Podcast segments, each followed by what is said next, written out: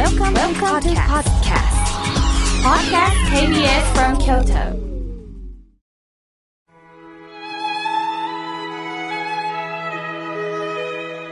改めまして、僧侶の河村明慶です。今日は春分の日ですね。また、お彼岸です。待ちに待った春を感じる季節となりました。今日の法話のテーマは、どうしたらやる気になれるの？についてお話をいたします。さて、春と聞くだけでなぜウキウキするんでしょうか？一つは寒い冬を乗り越えたという思いがあります。コロナ禍ではありますが、何かを始めようと前向きな気持ちになってきますよね。実はこれ医学的にも証明されているそうですよ。春になるとやる気ホルモンというのが出てくるんですって。春になると私たちの体はこのホルモンが体内にぐっと増えてきて活動的になるそうです。しかし、春になってもなんとなくやる気が出ないと感じてる人はもしかするとやる気ホルモンの分泌量が少ないのかもしれないというんです。では、そのやる気ホルモンとはどういうものかと言いますと、嬉しい、楽しいといったポジティブな感情を生み出す神経伝達物質だそうです。これをドーパミンというそうです。では、そのホルモンの分泌はどんな時に出るんでしょうね。一日に一つ朝起きたら目標を立てて、それをカレンダーやスケジュール帳、または紙に書くと、このドーパミンが出てくるんですって。例えば、今日は習い事に行くということがあれば、今日はここのところを頑張ろう。ここが上達できたらな、と一言書くといいそうです。私の友人は、まあ夫婦で、まあ年にね、数回お花見をしてるんですね。するとこのご夫婦はね、必ずそのお花見の前に紙を取り出すんです。そして、今日妙慶さんとお話しする内容と題し、メモ書きしてるんです。まず一つ目、これについてちょっと話したいです。なぜ紙に書いてるかというと、後で、あれ話したかった、これ話したかったと後悔したくないからなんですって。すると、出かける前にこれも話そう、あれも話そう、これ聞きたいな、これ聞いてもらいたいな。それを書くことによって、ドーパミンが出るんですよね。ナイスアイデアと思いました。私はどんな時にやる気ホルモンっていうかな、ウキウキしてるかっていうと、まず、明日出かける時に着る着物、または洋服をもうかけておきます。そして、例えば着物だったら、帯はこれにして、帯揚げはこれにして、帯締めはこれにして、ちょっと飾りはこれをつけて、洋服だったら、あ、帽子をかぶろうかな。あ、今日はこのストールを巻こうかな。出かけない時には部屋着を畳んで布団のそばに置いてます。そして今度は明日することをスケジュール帳と iPad のスケジュール帳に書き込みをしています。そしてできたものは丸をつけています。例えば明日作る料理を考えるのもいいですよね。食べることを考えることもいいですよね。すると、あれとあれの組み合わせで、この料理作ろうか。あ、そういえば私明日あの料理を食べるんだ。誰々さんと会うんだ。これを考えるだけでも、毎日ドーパミンが出るんですって。ただし、目標を立てると言っても、スケールが大きすぎて達成できないことでは逆効果です。ここで皆さんにお伝えする目標っていうのはね、少しめんどくさいけどこれだけはやっておこうかな。これやっておくとあと楽だよなということも書くといいそうです。例えばお掃除、片付け、あ、今日は腰を束ねる作業をしなきゃ、冬物のクリーニングを出すとか、もうそういった家事のレベルで OK なんですよね。中には体調崩されて寝てらっしゃる方もおられるでしょう。入院なさってる方もおられるでしょう。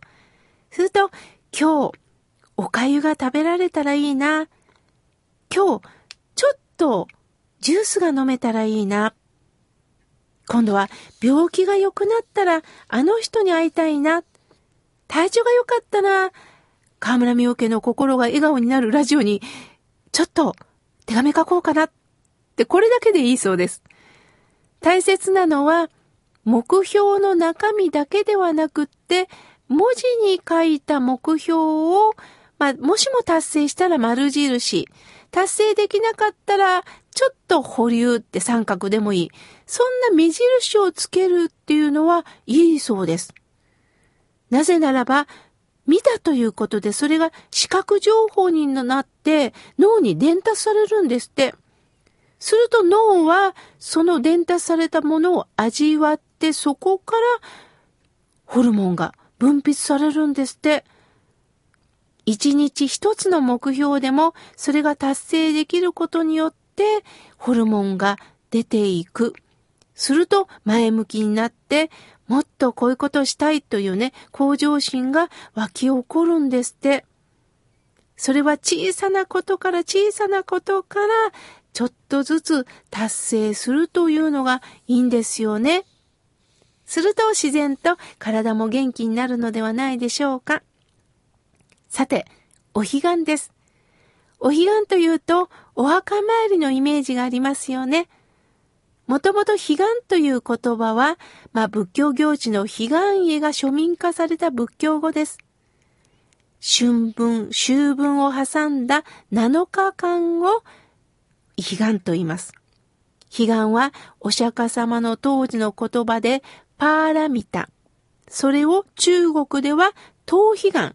彼岸に到着するの等で東彼岸と訳されました。日本語では彼岸に至るという意味です。かの騎士と書いて彼岸。じゃあ、どんな騎士だと思いますか？それは阿弥陀様の世界、お浄土を表す騎士です。また、彼岸に対して志願があります。志願はどんな騎士かというと、迷いの世界、人間の煩悩の世界を言うんですね。つまり、東彼岸とは人間の迷いの世界から阿弥陀様の悟りの世界に至るという意味があるんです。皆さん、皆さんの中には自分はしっかりしてるから迷いませんっておっしゃる方もいるでしょう。今特に何の悩みもなければ問題もなければ迷うことはありませんよね。しかし、突然の出来事が襲ってくると人間は必ず動揺するんです。自分の力で苦労を乗り切られると思うかもしれませんが、人間はいざ苦しい状況が襲ってくると動揺して冷静な判断ができなくなるんです。視野が狭くなってしまうんです。車の運転もスピードを上げると視野が狭くなるのと一緒なんですね。新種を開いた親鸞上人という方は、努力でこの悟りの世界、彼岸に到達しようというのではなくって、自らの力や努力を当てにする計らいこそ実は深い迷いであるんだよということを教えてくださったんです。では、自分は何もせずにのほほんとしとてらいいの？何もせずに阿弥陀さんに任せろというの？不安に感じる方もおられるでしょう。実は私もそうでした。やっぱり当てにならんな。自分の努力よ。自分の努力が成功の近道だって私も思っていました。しかし、先ほどお伝えしたように、自分の力では悟れないんです。それよりも私を突き動かすもっと大きな働きに目覚めさせていただく大きな世界に出会うことによって私たちは変わっていけるんです。それを悲願に至ると説かれています。